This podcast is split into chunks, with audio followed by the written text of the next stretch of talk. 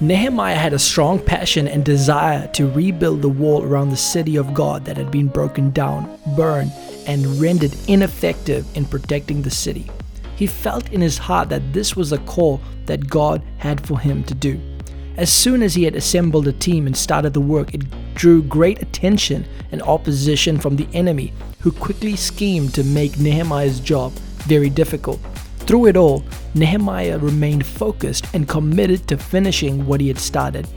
When you start walking out the plan that God has for your life, it will be very important for you to stay focused on Him and the plan that He has for you. It will be a noble cause and worthy of your undivided attention. Be on guard against anything that is going to distract you. This is Joshua Singh, and you can find out more information about me on joshuasingh.com.